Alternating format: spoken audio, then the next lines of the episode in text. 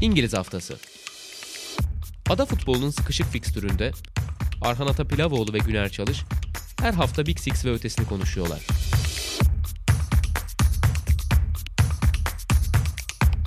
Statsbomb işbirliğiyle. Sokrates'ten, Sokrates Podcast'ten herkese merhabalar. İngiliz haftasının yeni bölümüyle karşınızdayız. Bu hafta gelen gidenlere bakacağız. Arsenal-Liverpool maçına bakacağız ve tabii ki dolayısıyla e, liderlik yarışına bakacağız. Biraz da eğer vaktimiz yeterse Avrupa'daki maçlara bakarız diyelim. Ve herhalde dilersen Arsenal-Liverpool maçıyla başlayabiliriz diye tahmin ediyorum. Önemli bir maçtı. Gerçekten uzun süre hasret kaldığımız maçlardan bir tanesiydi. Çünkü genel olarak şöyle bir algı oluşuyor. Büyük maçlarda taktiksel yoğunluğu ön plana çıkan maçlarda sıkıcılık teması ön planda olabiliyor diye ama bunun çok zıttı bir maç oldu ve genel olarak Arsenal-Liverpool fikstürü çok şey vaat ediyor Arteta'nın gelmesiyle birlikte. Hatırlayacaksın bir maçta Arteta çıldırmıştı ve sonrasında işler çok değişmişti. Yine ona benzer maç içerisinde duygu değişimleri, tansiyon değişimlerinin olduğu bir maçtı. En çok gözüne çarpan şeyler nelerdi diye pas atayım sana. Herhalde antrenörlerin tercihleri olabilir. İşte başta Klopp'un belki sana doğrudan bir kapı açarım. İşte Alexander Arnold'un mesela biraz daha içeride konumlanması. Arsenal'da görmeye alışık olduğumuz işte Zinchenko gibi diyeyim. E, tabii birebir aynı rol olmasa da Bununla beraber tabii Arsenal'ın aslında çok güçlü bir başlangıç yaptığını söyleyebiliriz bence. Zaten 2-0 öne de geçti. Oradan maçın tekrar böyle Liverpool lehine gelmesi e, hakikaten senin de dediğin gibi oldukça keyifli hani heyecanlı bir maç yaşattı bize. Hani bir, biraz maç öncesi yazılanlar da açıkçası hani insanı maçın içine çeken detaylar vardı orada. İşte özellikle sanırım Arteta kendi söylemişti. Yani işte futbolculuk kariyerinde Anfield'da yaşadığı bir mesela maçı anlatmış. O atmosferin ne kadar zor olduğu. Hani bazen taraftarın maçın içine girişiyle beraber adeta nerede olduğunuzu unuttunuz. Hani böyle yani düşünme yetinizi hemen hemen kaybettiğinizden falan bahsetmiş. E, maç öncesi yazılanlarda da hep işte Liverpool'un aslında Anfield deplasmanı ne kadar zor olduğu bir nevi aslında Arsenal için son eşik olduğu gibi yazılar vardı. E, maçta da bence şöyle ilginç bir şey oldu. Belki senin de karşına çıkmıştır. İşte maç biliyorsun 2-0 gidiyor. Tam o sırada giderken Çaka ile Alexander Arnold arasında bir hani itiş kakış yaşandı. Ondan sonra hemen ondan sonra bir gol geldi. 2-1'e döndü maç. Zaten ondan sonra da bu sefer hemen momentumun e, karşı tarafa geçmeye başladığını gördük. Liverpool tarafına kaydığını gördük. E, orada da işte benim karşıma çıkan bazı şeyler Çaka orada işte Anfield taraftarını hareketlendirdi. Belki orada ateşlemese farklı bir yere gidecekti maç gibi e, yorumlar okudum mesela. Ama şimdi yayına çıkmadan tekrar bir döndüm baktım. Çaka orada bana gayet masum geldi sonra bakınca. Aslında ortalığı alevlendiren orada biraz Alexander Arnold olmuş. Yani Çaka'nın çok müdahalesi yok gibi. Biraz zannediyorum işte antrenörlerin tercihlerinden bahsedebiliriz. Belki sana oradan kapı açayım istedim. Biraz da e, hakikaten Anfield deplasmanının çok zor olmasından ve belki de işte Arsenal'ın burada kaybettiği bir puanla her ne kadar ben bir önceki programda biraz fazla iddialı konuşmuş olsam da şampiyonluk yolunda diyorum. Gelecek haftalarda Arsenal'ın City ile karşılaşacağını düşünürsek burada kaybedilen 2 puan belki de e, Arsenal'ın şampiyonluk yolunda çok önemli bir e, yarada olacak olabilir. E, tabii bazıları da kazanç olarak da görüyor bir puanı çok zor deplasman olmasıyla. Buradan topu sana atayım. Anfield'ın zorluğu ve antrenörlerin tersleri üzerine. Ya Enfield'ın zorluğu biraz bana şey gibi geliyor. Bir kola var ve onun içine atılan her mentos Enfield'ı daha da patlatıcı bir güce taşıyor. Geçtiğimiz zamanlarda Arteta'ydı. Burada işte Çaka ile Trent'in o yaşadığı tansiyon bu kolayı patlatan faktörlerden birisi oldu. Gerçekten çok sıkıntılı bir yer. E, oradan 3 puanla çıkabilmek çok çok özel şeyleri yapmanızla mümkün olabiliyor ve gerçekten kusursuz bir maç oynamanız da mümkün olabiliyor. O açıdan bakınca yani City'nin puansız ayrıldığı bir deplasmandan bir puan ayrılmak evet e, başarı olarak gözükebilir ama bu kadar daralmış bir fikstürde aradaki puan farkının e, City'nin eksik maçını oynadığında ve Arsenal'ı mağlup ettiği denklemde içeride e, sıfıra inmesi tabii ki işleri biraz Arsenal adına zora sokuyor. Ben hala Arsenal'ın çok geride olduğunu düşünmüyorum yarışta. Çünkü ne olursa olsun buraya kadar getirdiler ve hala öndeler. Hala City'nin kazanması gerekiyor. Eksik maçını e, bir şekilde kazanması gerekiyor. Ama bakınca fikstüre çok da zorlu bir fikstür yok City'nin önünde. City'nin en büyük avantajlarından birisi o. Herhalde onu söyleyebiliriz. Yani teknik direktör tercihlerine gelecek olursak da E tabii ki senin de bahsettiğin gibi abi Trent'in e, merkezde oynaması söylenebilir ve aslında bunu aşağı yukarı futbol kamuoyu çok uzun süredir de gündemde İstiyor. tutuyordu. İstiyor. Ee, ya bu adam savunmada çok sıkıntılı, toplu oyunda da çok iyi neden merkezde oynamıyor diye. Klopp benzer bir şeyler sundu ama tam ne Zinchenko'nun ne Cancelo'nun rolüne benzer bir şeydi bence. Çünkü topsuz oyunda da gerçekten çok fazla merkezde duruyordu. Aynen öyle. E, toplu Direkt oyunda da merkez çok oyuncusu gibiydi aslında. Evet, Diğerleri aynen. Merkeze kaçıyordu ama burada direkt merkez oyuncusu gibiydi.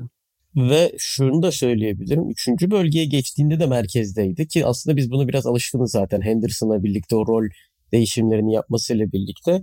Ve bence Zinchenko Cancelo ikilisinden ayrılan noktası o üçüncü bölgede de merkeze çok yakın konumlanabilmesi Trent Alexander-Arnold'un. Caner Erkin'le alakalı Şenol Güneş'in bir sözü vardı. Çok doğaçlama orta açabiliyor diye. Bence Trent'in de en büyük alameti farikası bu. Gerçekten her açıdan, her noktaya sağ ayağıyla orta kesebiliyor ve bunu çok çok başarılı bir şekilde yapabiliyor. Sadece orta da değil uzun top da atabiliyor ama yani bu kadar merkezden bu kadar geriye doğru orta açabilmek çok büyük bir kabiliyet ve onu aslında bir bakıma savunulamaz yapıyor. Ki Villarreal eşleşmesini hatırlayacağız geçen sene. E, Jordan Henderson'ın özellikle sağ kanadı kullanmasının ve Villarreal'i çökertmesinin en büyük temel sebeplerinden birisi Trent'in bu kadar merkezde konumlanabilmesiydi. Ama esas maç özelinde biraz daha farklı bir noktada duruyorsa herhalde senin de eklemen olacaktır diye tahmin ediyorum. O Trent'in topsuz oyunda da iyiden iyiye merkezde konumlanmasıydı. Ya evet bir de Trent'le alakalı şunu söylememiz gerekiyor. Yani İngiltere'deki yorumcular hakikaten çok uzun süredir ya benim hatırladığım en başta Jamie Carragher olması lazım. Ya bu adamı dediğin gibi senin de neden merkezde oynatmıyorsunuz? Bu kendi şu an gördüğümüz özelliklerinin de ötesinde zaten e, yanlış bilmiyorsam yani düzeltebilirsin. Gençliğinde genç takımlarda zaten hani Ha, orta saha öyle. oynayan bir oyuncu. Yani zaten sonradan devşirilen bir oyuncu. Rico Lewis gibi aslında. Ha, evet yani hani bir noktada zaten oraya geri dönmesi gerekiyor şeklinde bir e, baskı vardı diyeyim kamuoyundan. Tabii bu baskının en önemli gerekçelerinden biri bence yine bu maçta da gördüğümüz ve hala düzeltemediği savunma zafiyetleri Alexander Arnold'un. Hani Liverpool'un bazen gerçekten böyle çok error verdiği diyeyim anlar oluyor. Ya işte biliyorsun çok uzun bir zamanda olmadı yani. Zamanında Aston Villa'dan da 7 gol yiyen bir takımdı açıkçası Liverpool. Bu maçtaki ilk iki gole bak yani yedikleri iki gole bak aslında. Orada da yani düşündüğünde çok kompleks goller değil. Yani Liverpool'un ön hattı çok iyi işlemediği zaman yani pres anlamında söylüyorum. Bazen geride çok hazırlıksız yakalanabiliyor ve çok komik goller yiyebiliyor bence. E, yediği iki golde açıkçası biraz öyleydi. Çok hazırlıksız yakalanıp e, Arsenal'ın hani birebir kaldı ve çok kolay goller bulduğu anlar oldu.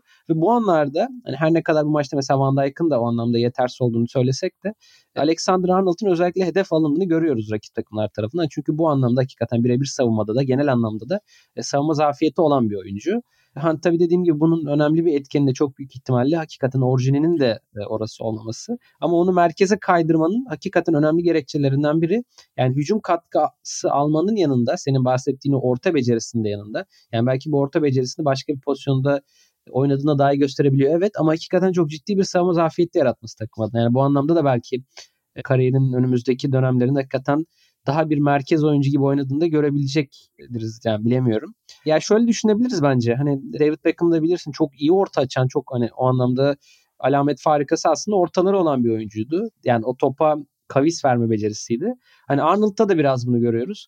Bunu şundan söylüyorum. Yani işte David Beckham kendi döneminde 4-4-2'nin sağında sonra kariyerinde ilerleyen dönemlerinde biraz daha merkez oyuncusu gibi oynayan biriydi.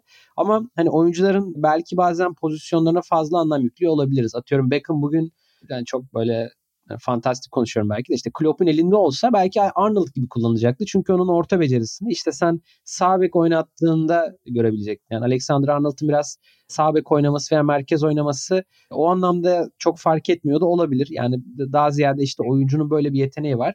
Sen bu yeteneğini en optimal biçimde nasıl kullanabiliyorsun? Yani savunma zafiyetini görmeden ama bunu hücumda da en efektif biçimde ne şekilde diye.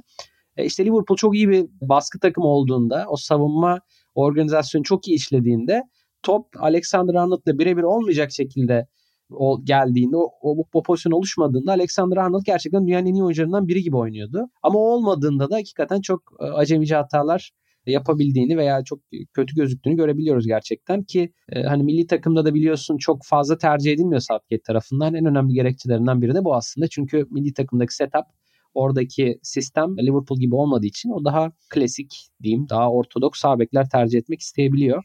Yani böyle biraz belki fazla bile uzattım Alexander Arnold kısmını ama yani belki Arsenal'a dair de konuşabiliriz. Mesela Ramsdale'in performansını özellikle maçın o son anında çıkardığı pozisyon yani maçın genelinde çok iyiydi.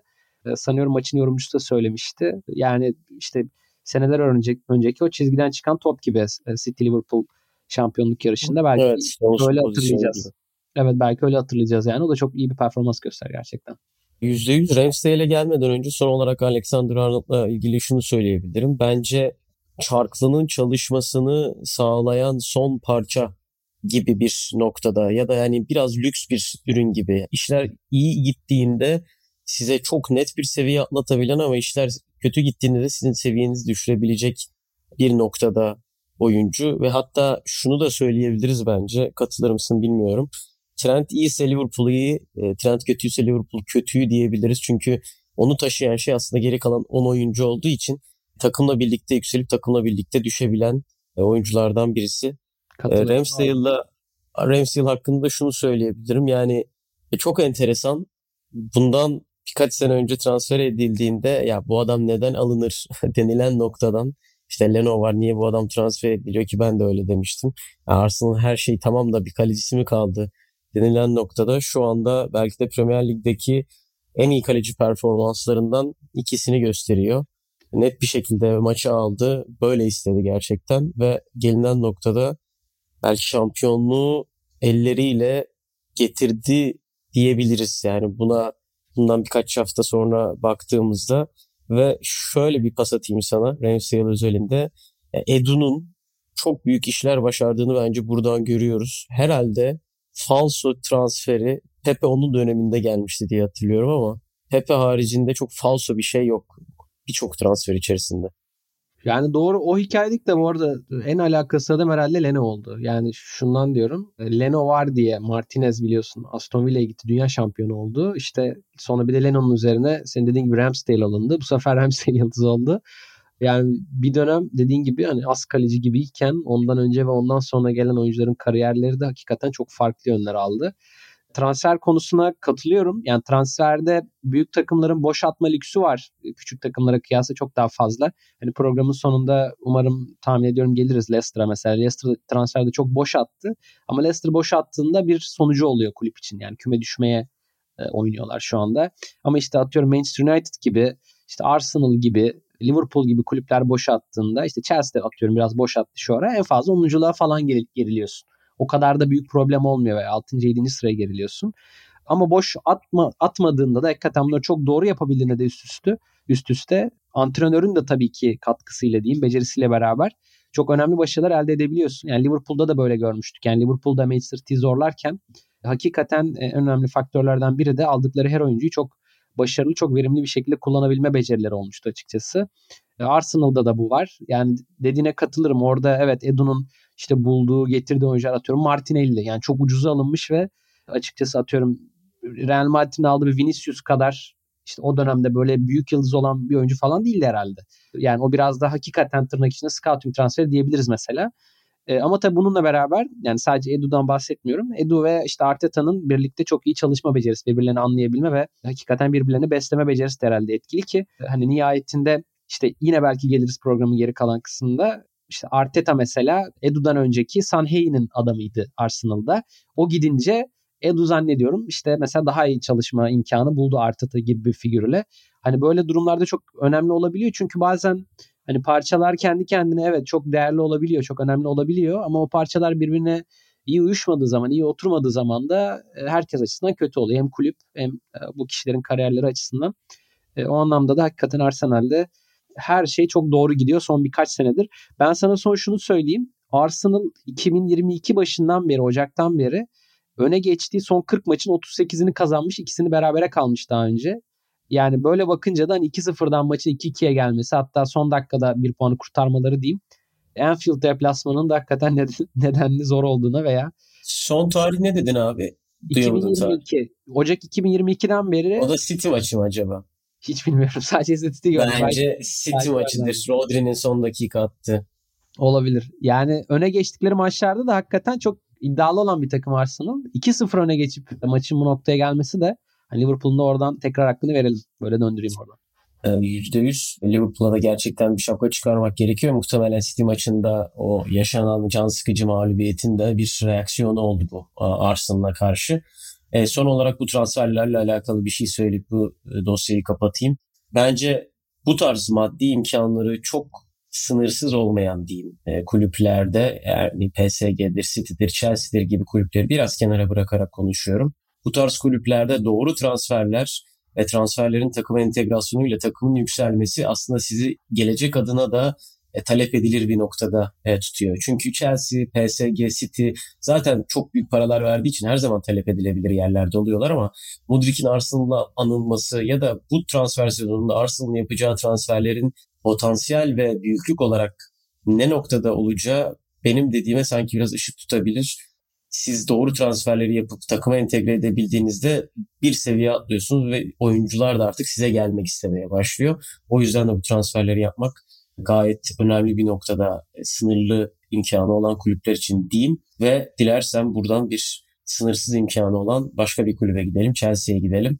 Tamam. E, Graham Potter'la yollar ayrıldı ama gelinen noktada ne Julian Nagelsmann ne Luis Enrique ne Jose Mourinho işte karşımızda Frank Lampard nasıl İsmail değerlendiriyorsun?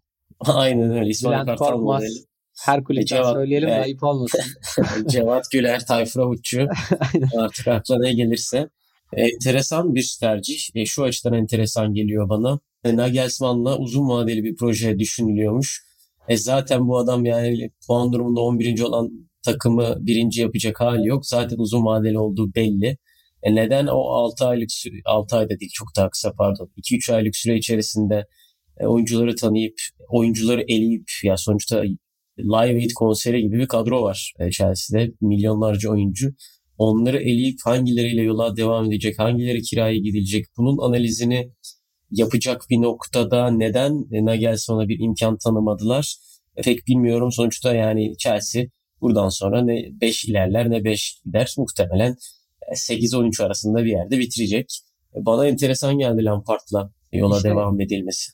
Bence Nagelsmann'ın şüpheleri var. Az önce Arsenal iyi işler yaptığı için istenilen bir kulüp haline gelebilir, geliyor dedin ya. Yani şu an Chelsea çok istenilen bir kulüp değil bence. Problem oradan kaynaklanıyor. Yani Nagelsmann da yani çok iyi bir Bayern dönemi geçirmedi. Kötü değildi ama hani sonuçta oradan bir travmayla ayrıldı öyle söyleyeyim. Yani illa başarısı olması gerekmiyor ama hani bir sonraki tercihini yapmadan önce illaki biraz daha düşünmek veya hani doğru tercihi yaptığından emin, emin olmak isteyecektir bence. Bence oradaki esas problem yani daha ziyade Chelsea'nin istememesi veya Chelsea'nin emin olmaması değil de bence antrenörler açısından bir kararsızlık var diye düşünüyorum. Öyle olunca da e bari bizim Frank var. Hani onu da bitirelim sezonuna geldi gibi duruyor şu an. Ben öyle düşünüyorum. Yani evet mantıklı olan açıklama bence de o. Yani bir hoca tarafında bir sıkıntının olduğu. Çünkü Todd Bowley'nin birisini göreve getirme konusunda herhangi bir e, sakinlik göstereceğini sanmıyorum. Çok aceleci bir kişiye benziyor. Öyle olmadığını iddia etse de. Yani evet o perspektiften bakınca şuradan da bakabiliriz mesela. Kötü giden bir senaryoda Nagelsmann'ın gelecek sezon için de kredisi azalacaktı. Örneğin Valerian İsmail. O da çok evet. iyi bitirmemişti. Sezonu da çok iyi aslında iyi başlayıp sonrasında bir anda tökezledikten sonra e, yola devam etmeme kararı alınmıştı. Belki benzeri olabilirdi ki Tuchel de aslında e, çok uzakta değil Boyle Tuchel ilişkisinde. Yani Peki, şu da şu da var bu arada bence. Yani hakikaten takım içindeki moral çok kötü bir duruma geldiyse gelecek sezon gelecek antrenörün daha iyi çalışabilmesi için o Frank Lampard'ın ara dönemi belki bir tık daha iyi olabilir. Yani takımdaki genel havayı yükseltmekten bahsediyorum. Ama o kadar kötü müydü ben çok emin değilim. Çünkü kovulması sonrası, Potter'ın kovulması sonrası çıkan ilk haberlere baktığımızda hani oyuncuların şaşkın olduğuna dair de haberler vardı. Yani hani oyuncular antrenörü çok seviyordu gibisinden değil de yani mesela onlar da beklemiyormuş böyle bir hamleyi. Zaten ee, sosyal medyadan öğrenmişler bildiğim kadarıyla. Evet yani enteresan.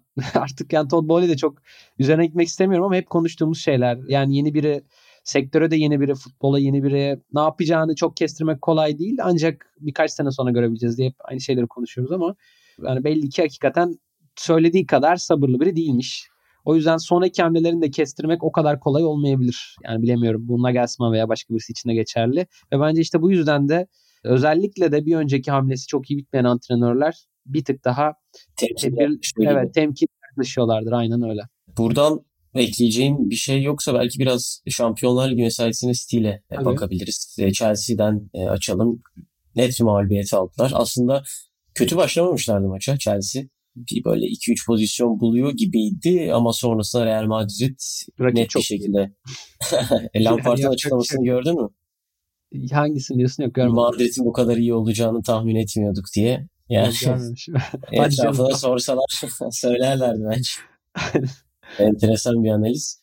Ve bana sorarsan aslında e, maça başlangıç planı hiç fena değildi Lampard'ın. Ki buna benzer emareler gösterdiği hedef maçlarda oldu Everton'da özellikle. E, Chelsea'de ilk döneminde de birkaç buna benzer hamlesi vardı ama maç içi değişikliklerde maalesef biraz e, tutuk bir performans gösteriyor ve belki de elit hoca olma e, elit hoca olması zaten zor ama Chelsea seviyesine bir daha çıkabilme ihtimali varsa oradaki engellerden birisi bir insan yönetimi biraz şüpheli bir hoca gibi duruyor hala bana. İkincisi de bu reaktiflik konusunda biraz daha elini çabuk tutması gerekiyor gibi. Çünkü özellikle ilk yarının sonuna doğru Joao Felix can çekişiyordu stoperlerin arasında ama herhangi bir hamle yapmadan yola devam etti e, Frank Lampard. Yaptığı hamleler de biraz geç kaldı. Zaten Madrid hem ikinci golü bulmuştu hem de net bir şekilde üstünlük kurmuştu. E nasıl değerlendiriyorsun Real Madrid-Chelsea maçı? Ya bilemiyorum. Ya burada çok değerlendirecek bir şey yok gibi geliyor. Çünkü o az önceki sekansta herhalde toparlayabiliriz eşleşmeyi. Zaten Chelsea'den çok bir beklenti olduğunu düşünmüyorum. Kendi yönetimi, kendi taraftar dahil olmak üzere ki Real Madrid gerçekten çok güçlü bir takım. Hani tarihsel olarak güçlülüğünden, oyuncu kadrosunun güçlülüğünden ayrı olarak söylüyorum. Zaten esasında son 10 yıla damga vurmuş bir takım her açıdan. Yani hem kazandığı başarılarla e, hem de aslında tarzıyla bence biz bunu bu podcast programda çok konuşmadık ama benim biraz ilgimi çeken bir konu bu.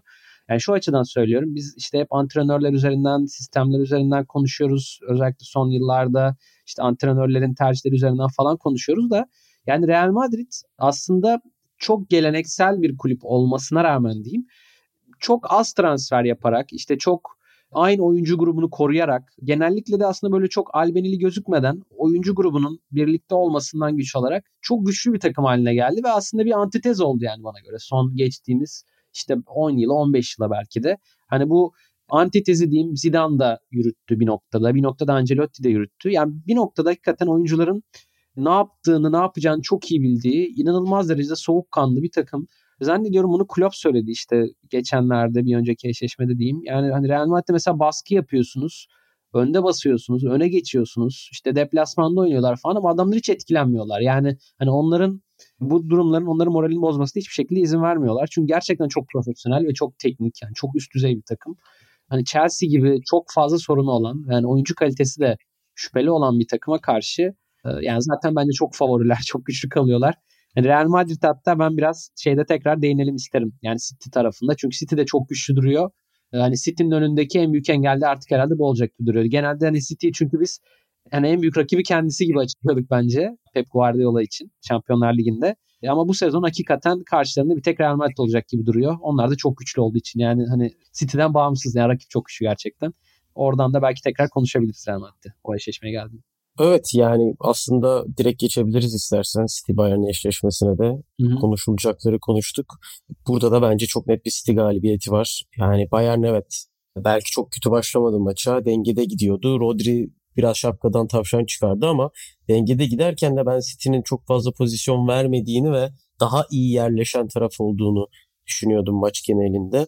Ve sonrasında golden sonra da iyiden iyiye topun değil ama oyun hakimiyetini alan bir City izledik. Her açıdan net bir galibiyet oldu. Net bir mesaj galibiyeti oldu. Şampiyonlar Ligi'nde bu tarz net bir mesaj verebilmek bence her zaman önemli. Her zaman ufka açılan bir mesaj oluyor bu tarz şeyler. Geçen sene Real Madrid, ondan önceki sene City'nin işte PSG'yi elemesi buna benzerdi. Çok zor elbette ama hani Allianz Arena bu tarz mucizelere teşne bir yer, dönüşlere açık bir yer. Tuhel elbette ki bir plan hazırlayacak, elbette ki bir ders çıkartacaktır. Ama 3-0'dan dönmesi şu açıdan biraz zor görüyorum. Baskıyı arttırdığınız zaman Haaland gibi bir canavara sahip artık City. West Ham maçını hatırlayacağız ilk maçta. Geniş alan verdiğinde ne kadar etkili olabildiğini biliyoruz. City de bu geniş alanları çok fazla bulamıyor ama bulduğu her an çok fazla etki altına alabiliyor sizi. Eşleşme ve hani zaten biraz bahsettim Madrid özelinde ekleyeceğim şeyler varsa sana pas atayım. Ee, şunu söyleyebiliriz. Sen de söyledin aslında. Goller ekstraydı. Yani Rodri'nin golü çok güzeldi. Çok ekstra bir goldü. Bunu olumsuz söylemiyorum ama bazen ekstra böyle şey gibi oluyor artık. Hani şanslıydı falan diyoruz ya şeyden beklenen gol verisine falan. Çok güzel bir goldü yani o ayrı bir şey. İkinci gol de bence biraz öyleydi. Hani önde yapılan baskıyla kazanılan e, topla gelen bir gol.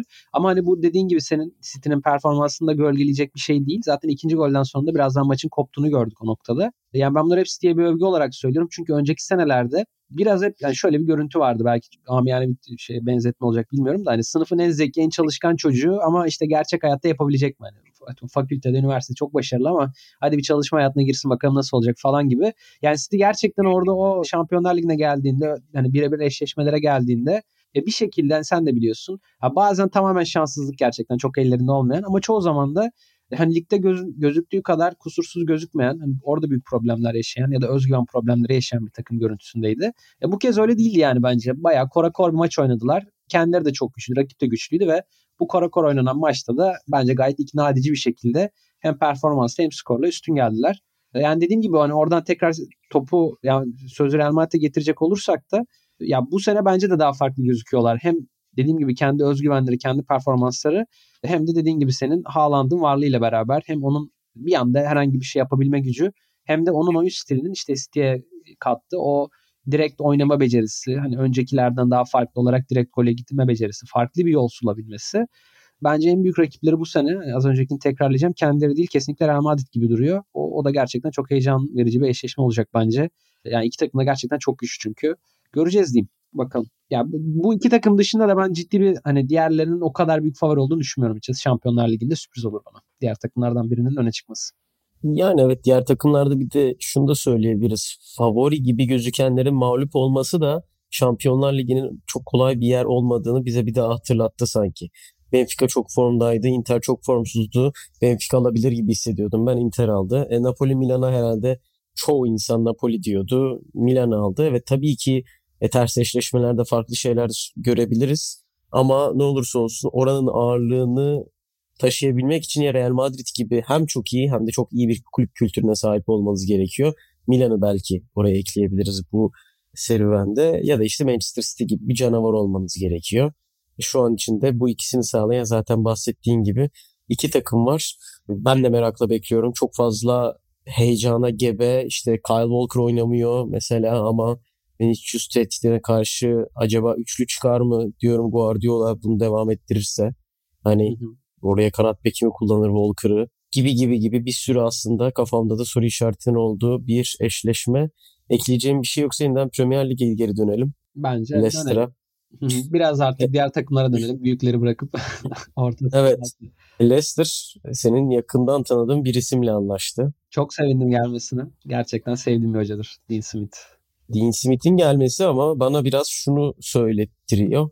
Maalesef Leicester'ın artık hedef küçültme noktasına geldiğini potansiyel olarak burası sanki katılır mısın bilmiyorum ama Brandon Rodgers'tan sonra Roberto Martinez gelse Leicester'a ben şaşırmazdım.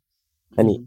profil olarak söylüyorum. Hmm. Ama şu anda çok daha farklı gayeleri ve endişesi var Leicester'ın. Nasıl buraya geldiler sence? Ne en büyük etken? Bundan iki sene önce Şampiyonlar Ligi'ne gitmeyi kıl payı kaçıran bir takımın bu kadar net bir düşüşü. Yani birkaç pencere açabiliriz. Birini açayım. Diğerini sonra açarız belki. Biri şu. Ya biz aslında biliyorsun sezon başında da 3 tane program yaptık. Birinde orta sıra takımlarına yer verdik. İşte orada Leicester'dan bahsettik. Ve dedik ki işte hiç transfer yapmadılar ne olacak böyle. Ama ben hani demiştim ki muhtemelen çok kötü olmayacak yine veya işte o zaman çok farkında değildim ama yani niye bunu yapmıyorlar ya da hani bir şey olması lazım gibi. İşte sonra biraz önüme çıkan bir şey vardı okudum işte pandemiden dolayı işleri etkilenmiş Taylandlı sahiplerinin o yüzden kesmek istemişler falan ama Rodgers'ın kovulmasından sonra başka bir şey okudum. Bir analiz yazı her neyse.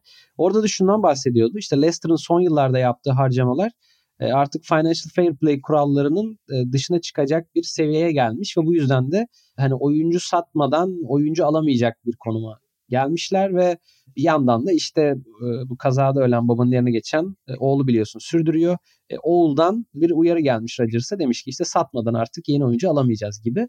Ve bu yüzden de açıkçası kadronun gelişimi durmuş öyle söyleyeyim. Yani Leicester'ın bu sezonki aslında en büyük problemi bu oldu. Ama bence bu bir bahane değil çünkü Leicester'ın şu anda ay kadrosu gerçekten gayet iyi. Yani burada da hani biraz hakikaten olumsuz anlamda payı Rodgers'a vermek gerekiyor. Bu kadar kötü duruma düşecek bir takım bence değil. Yani şu an ligin en çok gol yiyen takımlarından biri mesela Leicester ve bu zaten bence yöneltebileceğimiz bir eleştiri kariyerinin tamamına baktığımızda Brandon Rodgers'a ve yine kariyerinin tamamına baktığımızda Liverpool'da da benzer bir katastrofi görmüştük mesela. Kariyerinin hani gittiği takımların ilk kısmını çok iyi getirebilen, belli biçimde temelleri olan bir takıma geldiğinde o temellerin üzerine çok güzel böyle küçük küçük eklemeler yapabilen ve o takımları çok iyi yere getirebilen bir hoca. Ama takımı yeniden inşa etmek gerektiğinde veya transferlerin Rodgers'a verilmesi gerektiğinde bence büyük sorunlar yaşayabilen bir hoca ve bence yine bu problemi gördük. Leicester hani sadece bu sezon değil aslında epey transfer yaptı. Yani geçen programlarda yine biraz bahsettik mesela sağ kanat bulamıyorlar senelerdir ama bir sürü adam geldi gitti. Yani Ayoze Perez geldi, Cengiz geldi, işte bu sene Tete geldi. Yani sadece sağ kanat da değil. Savunma önündeki oyuncu mesela işte Endidiler, Sumareler, Nampalis Mendy oynuyor mesela hala. Yani bir transfer sorunu var gerçekten ve bu sorun birebir mesela Eddie Howe'ın Bournemouth'ta yaşadığı bir sorundu bence. Hani oyuncular geliyor, geçiyordu. Evet çok büyük bütçeleri yoktu falan ama yani o takımı geliştirmeyi başaramıyordu antrenör. Belki o noktada da işte daha erken ayrılmak gerekiyor olabilir. Belki de biraz geç kaldılar Rodgers'tan ayrılmakta bilmiyorum. Çünkü şu an puan olarak da epey bir geri düştüler aslında. 25 puanları var. Ee, yani rakipler de çıkışta mesela Bournemouth çıkışta. Yani Leeds'i ben pek şans vermiyordum ama belki yeni hocalar ile Gracia ile bir tık daha şansları olabilir. West Ham bence düşmeyecek. Wolverhampton düşmeyecek. Yani şu an aslında esas rakipleri Everton ve Nottingham Forest gibi duruyor. Ve hani Leicester'da bilemiyorum 8 maç kala o çıkışı yapabilecek mi çok emin değilim. Kadroları çok kötü değil ama hocaya olan inançları biraz gereğinden fazla uzun sürmüş ve gereken değişimi biraz geç kalmış olabilirler bilemiyorum. Dean Smith'e de birazdan gelelim. Yani istersen sana vereyim burada sözü. Belki ekleyeceklerim vardır ya da bunlar üzerinden konuşalım. Dean Smith'ten önce çok kısa ben bir ekleme yapabilirim. Transfer özelinde söylediğin şeyler bence çok doğru. Yani kanat özelinde bir şey söyledin. Mesela benim aklıma ilk gelen oyunculardan birisi Adamelo Lukman oldu. Tabii yani doğru. Lukman şu anda Serie A'yı kasıp kavuruyor ama Leicester'da istenileni yapamadı. Ya isim olarak baktığında ya evet tam böyle çok iyi takviye. Evet Leicester'da büyüyebilir dediğin hiçbir oyuncu Büyüyemedi. aslında Leicester'da büyüyemedi. Belki bir Fofana'yı söyleyebiliriz o kadar. Fofana haricinde hiç kimse potansiyelini tamamlayıp bir satış imkanı sağlayamadı Leicester'a. Satılan oyuncuların çoğu zaten geçmişte var olan işte hem Maguire hem Chilwell oradan bir gelir elde ettiler. Mesela Çağlar'ı da bence yeteri kadar iyi kullanamadılar. Çok Çağlar da çok iyi bir potansiyel satış açısından. Şimdi sezon sonunda muhtemelen Atletico'ya bedava gidecek. E, bu genel olarak şunu anımsatıyor bana. Çok büyük bir elde aset vardır. O aseti satarsınız ve ne yapacağınızı bilemezsiniz. Luis Suarez ve Liverpool örneği bence. Ricky Lambert'ların geldiği dönemi hatırlayacaksın. Hı hı. Leicester bence Harry Maguire, Ben Chilwell satışlarını yeteri kadar iyi yönetemedi demek de istemiyorum. Çünkü Şampiyonlar Ligi noktasına geldi. Ama bunu çok uzun soluklu bir projeye döndüremedi. İlk iki sezon evet işte Çağlar'ı getirdiler, monte ettiler, Fofana'yı geldiler, monte ettiler ve onlarla birlikte büyüdüler. Ama ondan sonra nedense doğru atışları yapabilecek kadroyu değil ama belki teknik gibi kuramadılar. Bahsettiğim gibi orada Şampiyonlar Ligi ile birlikte iki sene üst üste gelindi ve tamam artık hani bir daha Şampiyonlar Ligi olmadığında bu sezona farklı bir hocayla belki başlayabilirlerdi. Çünkü ister istemez şu hissiyata kapılıyorsun. Yani yapacak bir şeyin kalmıyor. Yani 8.liğe düşüyorsun üst üste iki kere 5.likten ve ondan sonra ne yapabilirim hissiyatı bence ister istemez hocada oluyordur. Oyuncu grubunda oluyordur. Ya biraz Tottenham Pochettino yol ayrılığına benzer bir noktadaydı. Oyuncular da değişti burada bu sefer ama e, hoca aynı kaldı. Yine istenilen sonuç gelmedi diyeyim ve buradan sonra Dean Smith'le pası atayım. Evet. Ya Dean Smith de şöyle. Mesela bu arada Jesse March'tan da bahsedebiliriz. Ona çok garip geliyor. Yani Jesse March biliyorsun Leeds'ten kovuldu ve ya benim çok beğendiğim bir hoca olmadığını biliyorsun. Yani Leeds'ten de çok iyi ayrılmadı bana göre. Yani çok iyi bir futbol oynatmıyordu. Orada da bence büyük bir hayal kırıklığı oldu. Ama onun üzerine antrenörünü yollayan alt sıra takımların anıldığı ilk isim Jesse March. Yani e, Southampton Çok enteresan öyle. evet. Southampton'da öyleydi yanlış hatırlamıyorsam. Antrenörünü yolladıktan sonra ilk çıkan isimlerden biri Jesse March'tı. Leicester'da da işte Dean Smith'ten önce uzunca bir süre hatta Jesse March konuşuldu. Bana çok enteresan geldi bu. Çünkü yani stil olarak da uymuyor bu sefer orada. Southampton'da ne anlayabiliyorum mesela. Ee, hani onlar da daha böyle direkt e, atletik bir oyun oynamak istiyorlar. Yani fiziksel bir oyuna dayanıyor ama Leicester zaten Rodgers'ın kurdu ve esasen teknik oyuncuların bir arada oldu. Daha pas oyununa yatkın bir takım. Çok çok tuhaf gelmişti bana. Yani artık nasıl bir menajeri varsa, nasıl bir ilişki varsa gerçekten hala kendine böyle bir bu şekilde yer buluyor olması çok enteresan geldi bana. Önce onu söyleyeyim. Dean Smith de şuradan e, getireyim topu işte. Yani çok fazla aday yoktu bence sezonun bu aşamasında. Ligin bitimine 8 maç kala hakikaten çok ciddi bir anlamda ligden düşme korkusu yaşayan bir kulübe çok az antrenör gelmek ister bence. Hani Martinez örneği vermiştin oradan bağlayayım. E, dolayısıyla bence ellerinde çok fazla antrenör opsiyonu yoktu. İşte Rafael Benitez'in de adı yazıldı. Rafael Benitez de aslında bu tarz noktalarda o pragmatizmi çok iyi gösterebilecek de bir antrenördür ama zannediyorum artık biraz da yaşa takılanlardan diyeyim. Yaş haddinden de herhalde çok tercih edilmek istemiyor. Biraz bir Çin macerası falan da oldu. Dean Smith şöyle birkaç açıdan ideal olabilir Leicester açısından. E, birincisi yardımcılarından biri biliyorsun Craig Shakespeare. Leicester'ın şampiyon olduğu sezonda yardımcı antrenördü. Daha sonra zaten birinci adam da oldu bir süre. Yani kulübü zaten çok iyi tanıyan biri Shakespeare. Ve hani onun yardımcılığının Leicester'a gelmesiyle ilgisi yok. Aston Villa'da da beraber çalışmışlardı. Yani birbirlerini de hani daha önce de çalıştıklarından iyi tanıyorlar. Zaten Dean Smith'in ekibinde olan biri Shakespeare. Hani o açıdan da böyle iyi bir uyumdan bahsedebiliriz. Yine aynı şekilde Dean Smith'in Aston Villa'da çalıştı. Mesela John Terry e, ekipte yer alacak. Bence o da önemli bir ekleme. Aston Villa döneminden bilerek söylüyorum. E, yani oyuncuların mental açıdan kuvvetlendirme ve işte 8 maç kala bunu böyle mini bir turnuva gibi gösterme açısından önemli bir figür olabilir bence John Terry. Ki Dean Smith de bunun üzerinde durdu aslında. Çok fazla ileri düşünmeyeceğiz. Pandeminin olduğu sezonda da Aston Villa buna benzer bir dönem yaşamıştı. Böyle 7-8 maç kala bunu böyle mini bir turnuva gibi görüp artık işte maç maç gideceğiz ve tamamen ligde kalmaya odaklanacağız deyip o sezonda başarmışlardı. E, nitekim kariyerinin çok farklı dönemlerinde farklı takımlarda ligden düşme korkusu yaşayıp e, Norwich City'ye gelene kadar hiçbir zaman da ligden düşmemiş bir antrenördü Dean Smith. Hani Norwich City belki bir kaza olarak kabul edersek eğer bu sezon Leicester'ı ligde tutmayı başarırsa hani o anlamda da bence rüştünü ispatlamış biri. Bir de bence işte az önce söylediğime ekleme yapacak olursam pas oyununa yatkın biri ve hani Leicester tipi kulüplerde biraz da tırnak içinde aile kulüplerinde e, çalışmaya yatkın bir antrenör bence. Tavırlarıyla, insan ilişkileriyle vesaire vesaire. O yüzden ben çok olumlu buldum ama tabii temelde bu aslında 8 maçlık bir anlaşmaydı. Çünkü açıkçası bu konumdaki bir kulübe gelip 3 yıllık anlaşma yapacak bir antrenör bulmak da çok kolay olmuyor.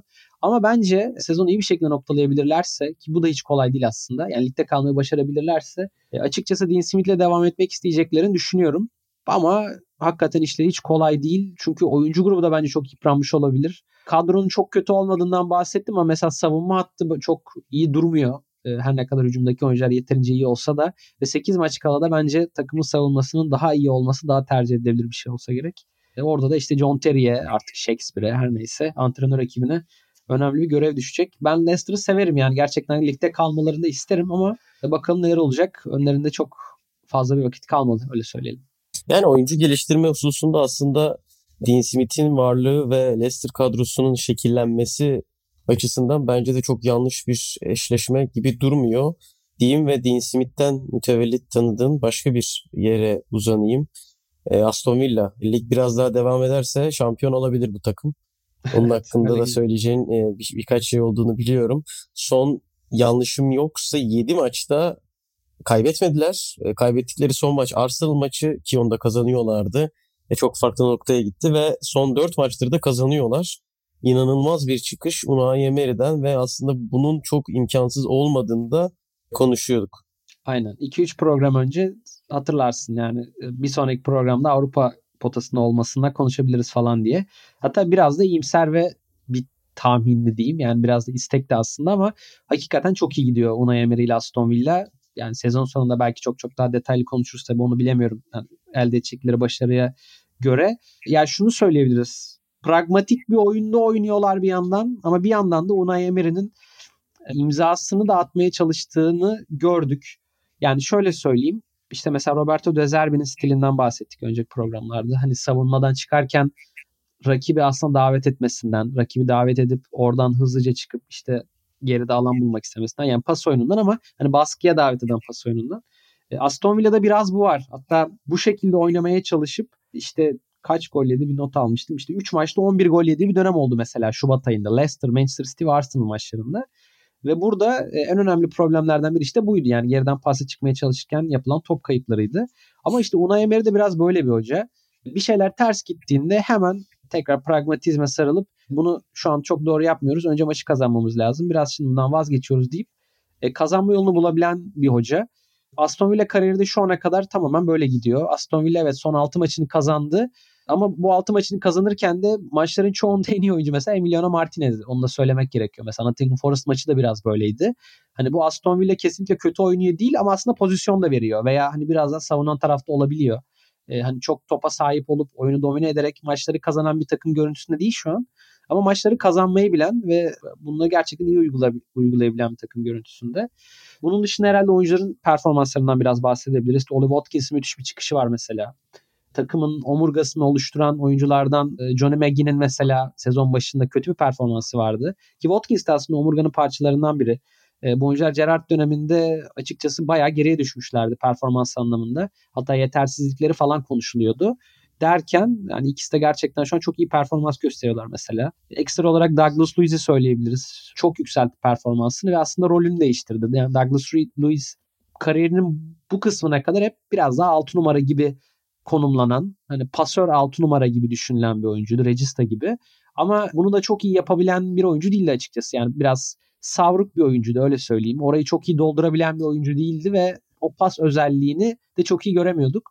Ama Emery'nin gelişiyle beraber o bir ikili orta sahanın parçası oldu kamerayla beraber ve daha çok öne öne doğru ne denir? Giden oyuncu konumunda oynamaya başladı. Bir 6 numaradan ziyade 8 numara gibi ve hem gol hem asist sayılarında çok iyi bir çıkış ve hani gerçekten çok iyi oyunu yönlendirebilen bir oyuncu ortaya çıktı. Kabaca herhalde bu üç oyuncu söyleyebiliriz performansında artış gözüken. İşte Jacob Ramsey var. Ben zaten çok sevdiğim bir oyuncudur. Ama o bir önceki dönemde de çok iyiydi. Gerrard döneminde de çok başarılıydı. Kabaca böyle yani Aston Villa'nın Villarreal döneminden işte sen de hatırlarsın. Emery'nin kullandığı, kullandığı bir 4-4-2 vardı. Hani Özellikle kenar... hedef maçlarda. Evet yani kenarlarında merkez oyuncu olarak merkez oyunculardan tercih ettiği aslında biraz baklava orta sahayı andıran e, bir 4-4-2 kullanıyordu. Aston Villa'da da buna devam ediyor. İşte merkezde Kamara, Douglas Luiz, e, kenarlarda Megin, Ramsey gibi. İşte Kamara olmadığı Bu zaman Megin. bazen. Evet işte Kamara olmadığı zaman Megin bazen onun rolüne geçiyor. İşte Buendia kenarlara gelebiliyor veya forvet arkasındaki ikinci oyuncu olabiliyor gibi. Ama bir yandan da hani senin o Arsenal'da işte Manchester City'de görmeye alışık olduğun positional play'i de gösteriyorlar. Yani şöyle söyleyeyim. Mesela 4-4-2 diyoruz ama işte forvetin arkasında forvet Watkins oluyor. Arkasındaki oyuncu mesela Bailey oluyor ama Bailey her zaman işte sağ kenara kıvrılıyor mesela sol kanattaki oyuncu çoğu zaman Alex Moreno oluyor takımın sol beki. Sağ bek iki stoperin yanında konumlanıyor. Hani üçlüyü oluşturduk aslında iki kenarda. Biri mesela Bailey, biri Alex Moreno, merkezde Watkins. İşte onların arkasındaki iki oyuncu da merkezdeki e, şey iki merkez orta sahancısı oluyor. Megin veya Jacob Ramsey. 4-4-2'nin kenarlarındaki merkez oyunculardan bahsediyorum. Ve hani hakikaten bu şekilde konumlandıklarını görebiliyorsun. Hani böyle Arsenal'da veya e, City'de net olarak görürsün ya hücuma yayıldıklarında o şablonu diyeyim. Hani Villa'da da biraz bunu görebiliyorsun. Hani o anlamda da e, hani Emery hep böyle pragmatik, reaktif bir hoca olarak falan bilinir ama net olarak bir gelişme olduğunu söyleyebiliriz. E, yani oyununun da gelişmesi için çok potansiyeli var bence Aston Villa'nın. O da gelecek sezon yapılacak hem takviyelerle işte mesela Genduzi konuşuluyor epey bir süredir veya kazanılacak zamanla da hani oyununu da ileriye götürebilecek bir takım bence. E, o anlamda takip etmeye devam edin diyelim ve işte bu haftada çok önemli bir maç var mesela Newcastle'la. E, Newcastle'dan sonra bence e, en önemli rakip gözüküyor. İşte o Big Six'in hakimiyetini bozmaya Aston Villa.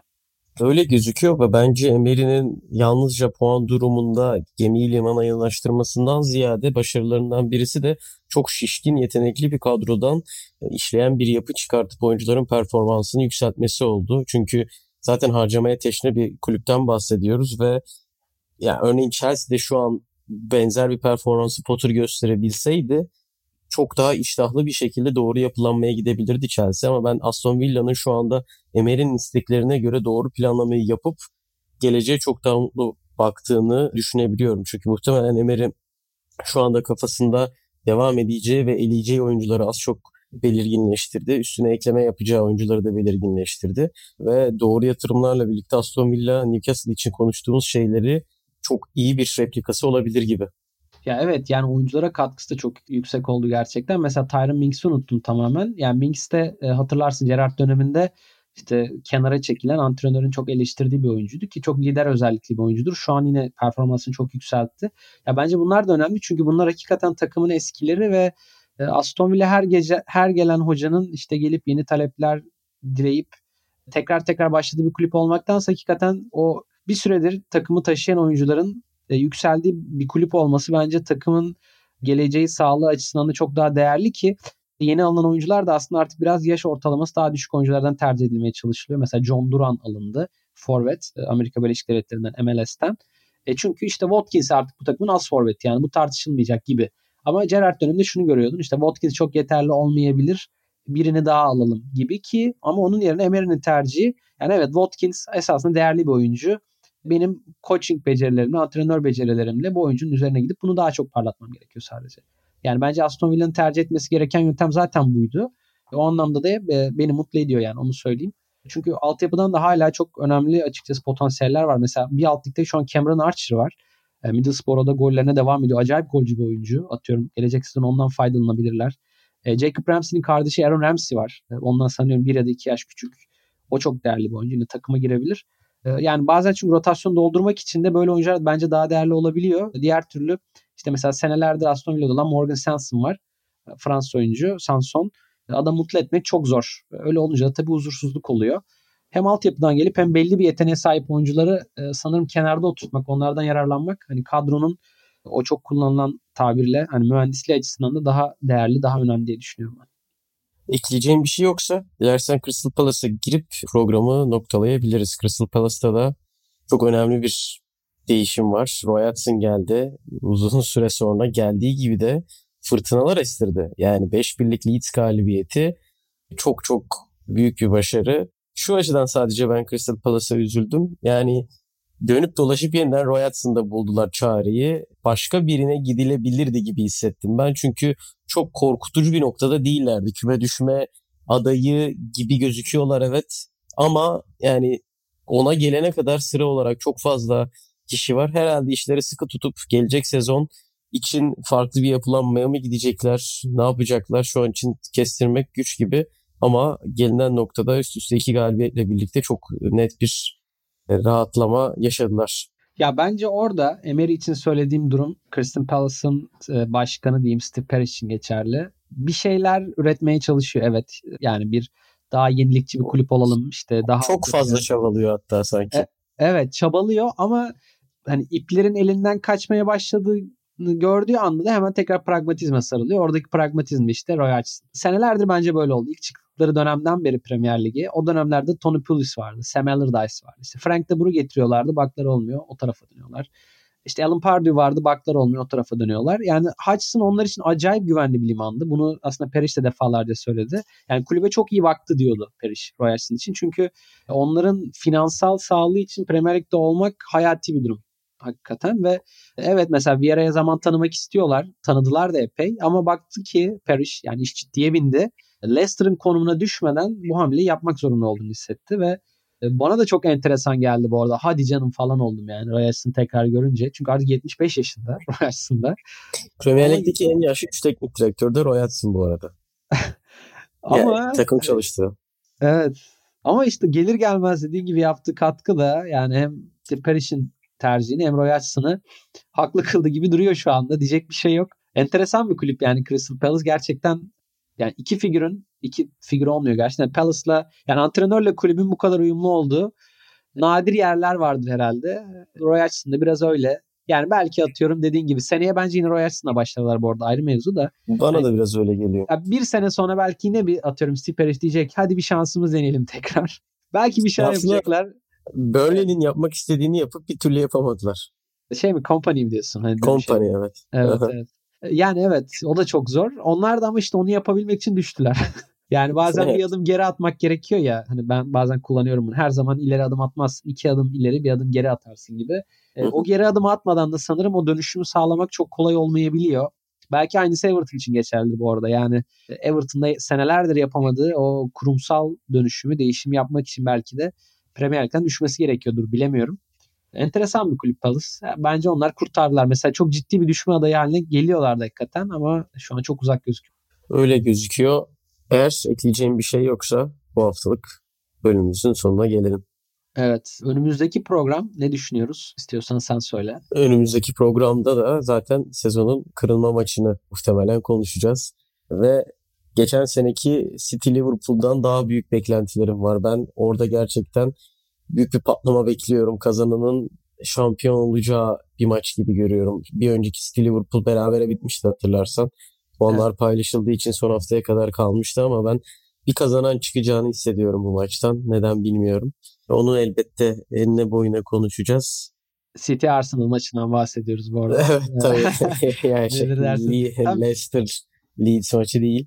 Tam iki hafta sonra bu maç var. Yani ben Arsenal yenilmediği sürece yani City yenemediği sürece Arsenal'ın çok büyük avantaj çıkacağını düşünüyorum maçtan. Yani çok da özel bir şey söylemedim gerçi şu anda ama yani Arsenal'ın yenilmemesi gerekiyor gerçekten şampiyon olması için. Kaybettiği takdirde çok kızışabilir gerçekten ortalık. Ya o noktada psikolojik olarak da çünkü bence çok yıpranabilirler. Orayı götürmek evet. çok zor olabilir. Hakikaten çok heyecanlı bir maç olacak. Hafta içi çarşamba günü bakalım bekliyoruz. O zaman o güne kadar görüşmek üzere diyelim. Hoşçakalın. Kendinize iyi bakın. Görüşmek üzere.